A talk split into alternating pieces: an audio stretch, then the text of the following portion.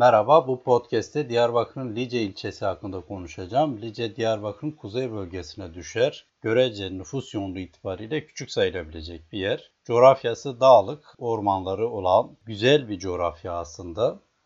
Ancak Ekim ayındayız ve Ekim ayı deyince de Lice için daha özgün bir dönemden bahsettiğimizi bilmek gerekiyor.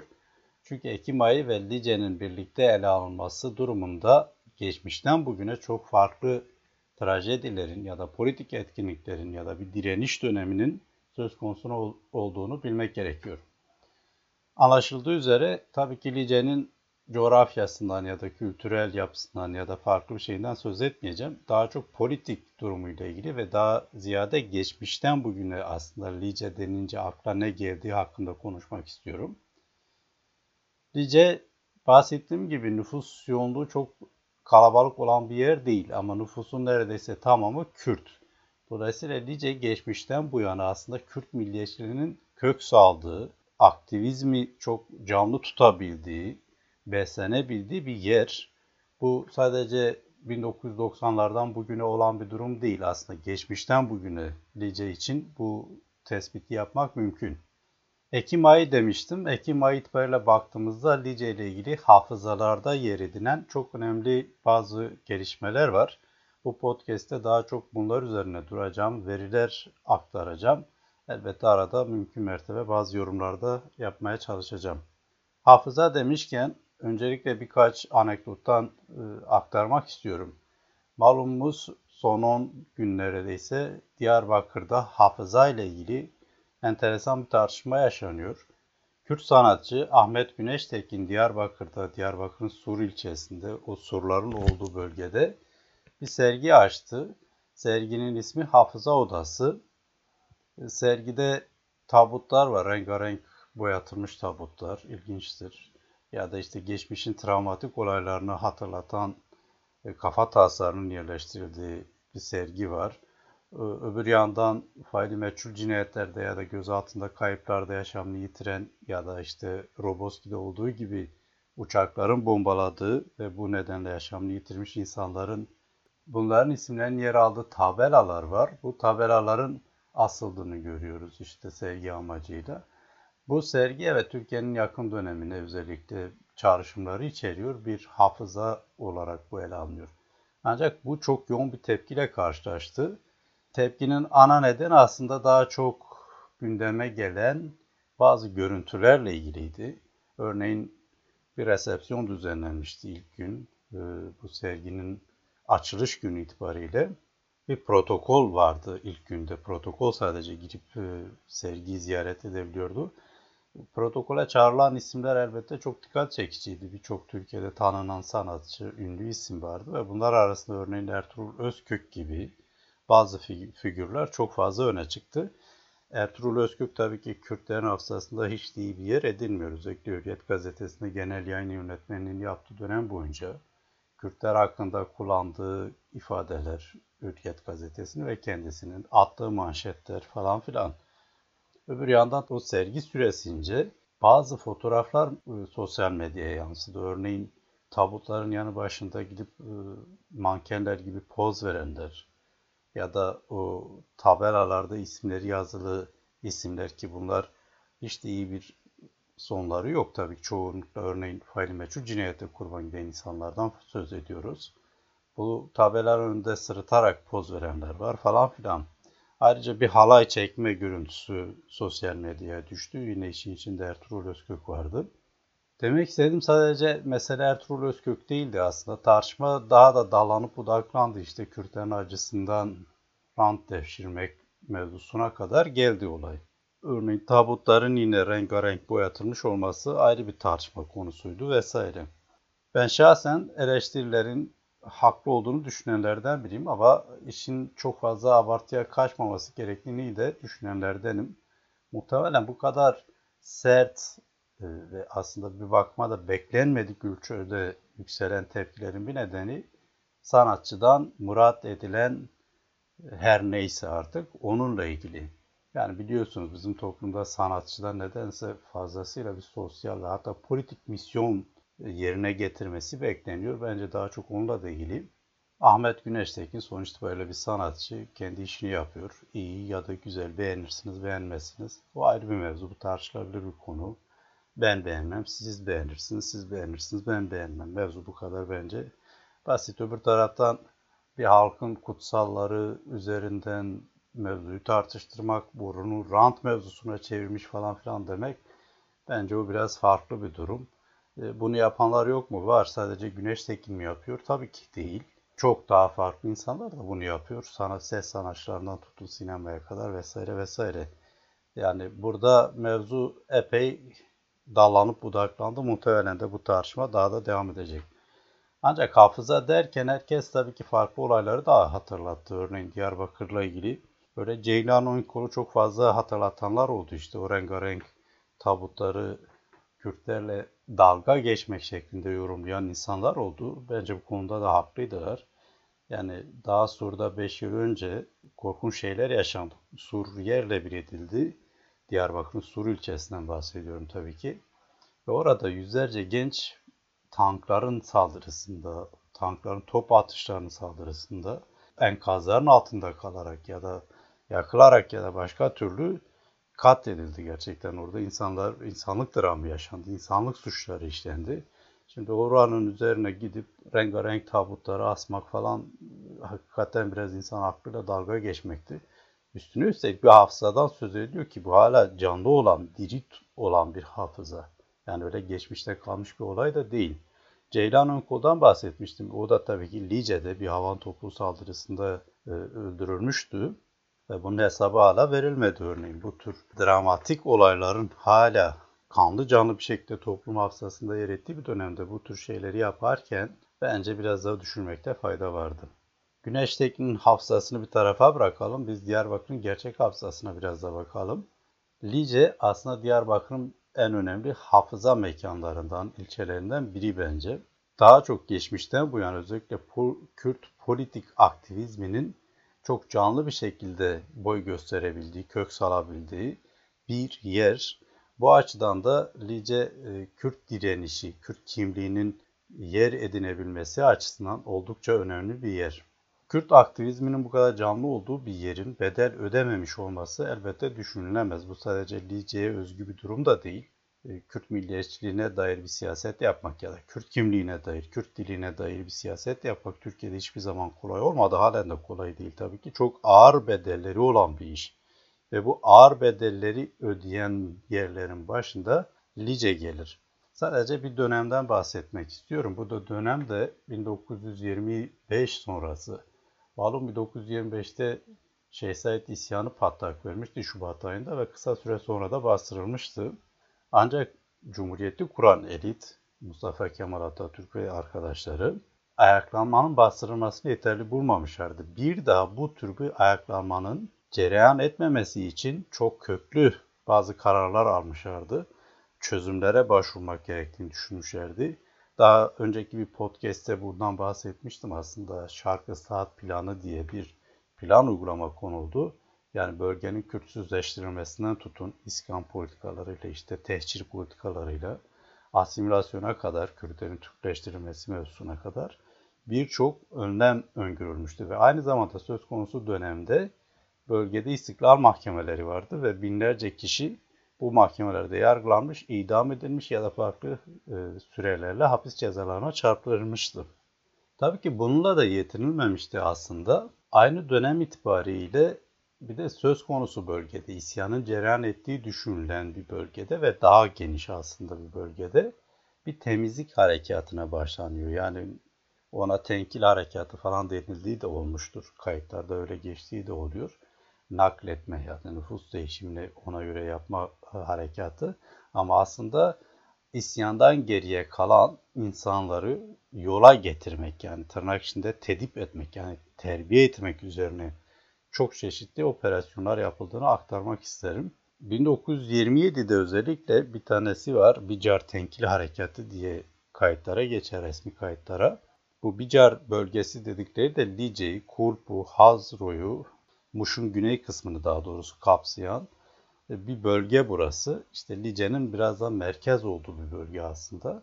Bu bölgeyi kapsar ve aşağı yukarı Ekim başından başlayıp Kasım sonuna kadar devam eder. Yani 2-3 aylık bir süre zarfında icra edilen bir askeri operasyondan söz ediyorum. Bu operasyon Şehzait isyanı sonrasında bölgenin tamamen disipline edilmesi, bir daha isyan edemeyecek hale getirilmesi, Türklüğe biat ettirilmesi üzerine kurgulanan bir operasyondur bu. Bicar Tenkir Harekatı'ndan bahsediyorum tabii ki. Bu harekatın başında ise çok tanıdık bir isim var tabii ki. Orgeneral Muğlalı. Evet General Mustafa Muğlalı'dan söz ediyorum. Mustafa Muğlalı hepimiz daha çok 1943'te Van'ın Özalp ilçesinde 33 Kürt kölesinin öldürülmesi vakasından biliriz. 33 Kürt köylüsü kaçakçılık yaptıkları gerekçesiyle sınır boyunda vurulmuş, öldürülmüştü. Daha sonra bu gündeme gelmişti. Muğla'lı yargılanmıştı. Hapis cezası aldı. Sonra öldü ve aslında hiçbir şey de olmadı sonuç itibariyle. Aksine ismi Van'daki bir karakola verildi. Yani o olayın hesabı sorulmadı. Olayın bu kadar bilinmesi, General Mustafa Muğlalı ile özdeşleşmesi ise aslında Ahmet Arif'in yazdığı şiirle ilgiliydi. Bu dönemde Lice'ye dönecek olursam aslında General Muğlalı hem Lice'de hem daha geniş bir bölgede bu operasyon komutanlığını yaptığı sırada çok daha büyük olaylara, çok daha büyük insanlık suçlarına imza attı. Çok detaylarına girmeyeceğim. Sadece şu kadarını söyleyeyim bir örnek vaka olarak. Genel kurmayın kendi kaynaklarından geçer bir kaynağı var. Bu kaynağı da ben açıklamalar bölümünde yazacağım. Oradan da takip edebilirsiniz. Bu kaynakta örneğin bir vakadan söz eder. Lice'de arazi taraması sırasında 38 eşkıya deniliyor bunlara o zaman. Eşkıya işte bugün terörist dediklerinde o zaman eşkıya diyorlarmış. Tırnak içinde eşkıyayı öldürdüklerini, etkisiz hale getirdiklerini, 31'inin de mahkeme edilmek üzere Lice'ye gönderildiği söyleniyor. Ancak Lice'de gönderilenler yolda bir köprü başında kurşuna dizilip öldürülüyorlar. Yani burada da aslında mahkeme edilmeksizin insanların nasıl katledildiğini görüyorsunuz. Ayrıca Genelkurmay'ın bu kitabında ya da bu dokümanında 200'den fazla köyün bu bölgede, sadece bu bölgede yakıldığı, çok sayıda insanın öldürüldüğü bilgisi var. Aşağı yukarı 2000'in üzerinde insanın öldürüldüğü aktarılıyor. Ama bir başka kaynak daha var, ondan da söz etmek isterim. Doktor Şirko Bleş imzalı bir kitap. Bu Kürt sorunu kökeni ve gelişme adıyla yayınlanmış bir kitap. Aslında bu Süreyya Bedirhan'ın yazdığı bir kitap. Kürt sorunu isimli bir kitap.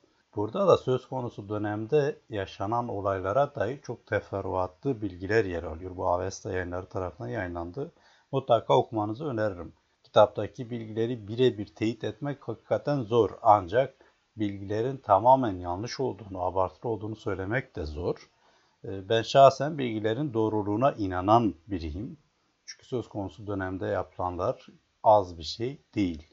Yine Yusuf Ziya Düger'in Şehzait Harekatı sonrası Peçar Tenkil Harekatı isimli bir kitabı var. Nubar yayınları tarafından yayınlandı. Bu daha çok sözlü tarih araştırmasına dayanan bir kitap. Bu da Süreyya Bedirhan'ın aktardığı kayıtları doğrulayan verilerle e, dolu bir kitap. Bunların hepsini birlikte okuduğunuzda söz konusu dönemde aslında nelerin olup bittiğini, başta Lice olmak üzere geniş bir alanda nasıl katliamların yapıldığını görebilirsiniz. Şirko Bileş'in kitabında örneğin ya da Süreyya Bedirhan'ın kitabında örneğin köylerin aslında kadın çocuk demeden yakıldığını çok detaylı ve e, dramatik bir biçimde aktardığını söylemek niyetini. Ve bütün bu bahsettiğim olaylarda Ekim ayı, özellikle Ekim ve Kasım ayı içinde cereyan eden olaylardı.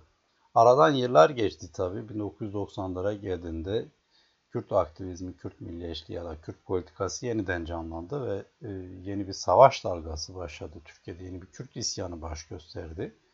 Bu Kürt isyanının en fazla etkili olduğu yerlerin başında yine Lice var. Yani burada çok fazla yine kök saldığı, çok fazla destek bulduğu vesaire.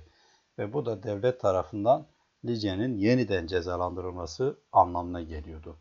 Bu olaylardan, vahim olaylardan bir tanesi 22 Ekim 1993'te yaşandı. Lice ablukaya alındı. Lice'de çatışma çıktı bilgisi geldi. Bunun üzerine Diyarbakır İl Jandarma Alay Komutanı General Bahtiyar Aydın helikopterle Lice'ye gidiyor. Ve bu sırada tabi orada bulunan isimlerden bir tanesi enteresandır. İlker Başbuğ'dur. Daha sonra Genelkurmay Başkanı oldu. Halen de yaşıyor. Popüler bir isim. başbuğun bulunduğu bölgede Tuğgeneral Bahtiyar Aydın helikopterden inerken suikast silahıyla vurularak öldürülüyor. Bu tabi Lice'nin yakılması için bir gerekçe yapıyor. Yıllarca devlet yetkilileri, özellikle ordu yetkilileri Aydın'ın PKK tarafından öldürüldüğünü ileri sürdüler ve malum biliyorsunuz Lice'den bahsederken Mehmet, Mehmet Emin Özkan olayını hatırlatmadan geçmemek gerekiyor. Önce Lice'deki duruma bir bakayım sonra Mehmet Emin Özkan olayına tekrar geri dönerim. Bahtiyar Aydın'ın öldürülmesinden sonra Lice 4 gün boyunca ablukaya alındı. Giriş çıkışlar yasaklandı. Bu sırada da silahlar hiç susmadı. 4 günün ardından ortaya korkunç bir tablo çıktı tabi. Söz konusu dönemde bölgede ilçede incelemelerde bulunan Anaplı Işın Çelebi örneğin durumu şöyle açıklıyor. Lice'de 401 konut ve 241 iş yeri hasar gördü. Resmi rakamlara göre 13 kişi öldü. Ancak halk arasında 30 kişinin öldüğü söylenmektedir. 34 kişi yaralanmış, 74 kişi gözaltına almış. Bunlardan ikisi kadın. Olaylardan sonra ele geçirilen silahlar ise sadece iki makinalı tüfek ve bir roket atar. Olaylar sırasında yaklaşık 1500 evin 400'ü, 1500 evin 400'ü tamamen yanmıştır. Halkın büyük bir kısmı sokakta kalmış, halk Lice'den kaçıyor. Bunları söyleyen dönemin ANAP'lı yetkilisi Eşin Çelebi'ydi. Özellikle insani maliyet konusunda yani yaşamını yitiren insanlara dair bilançolar farklı olduğunu hatırlatmakta fayda görüyorum. Örneğin bugün 17 rakam telaffuz ediliyor, 20 üzerinde telaffuz edenler var, daha fazlasını söyleyenler var. Resmi rakamlara göre bu çok daha düşük. Dönemin Lice Belediye Başkanı Nazmi Balkaş da basına bir açıklama yapıyor ve asker ve polisin ilçe yerle bir ettiğini söylüyordu. 249 iş yeri ve 421 konutun tamamen yakıldığını, resmi kurumların tamamının ise sağlam olarak yerinde durduğunu, polis çocuklarının olaylardan önce okuldan alındığını vesaire açıklamıştı. Bunu da Lice'nin yakılması olayının çok planlı bir şekilde olduğunu hatırlatmak için aktarmıştı. Lice sadece yakılmakla kalmadı. Çok daha farklı bedeller de ödemek zorunda kaldı. Sivil ölümlerin sistematik bir şekilde neredeyse günümüze kadar devam ettiği bir ilçeden söz ediyorum.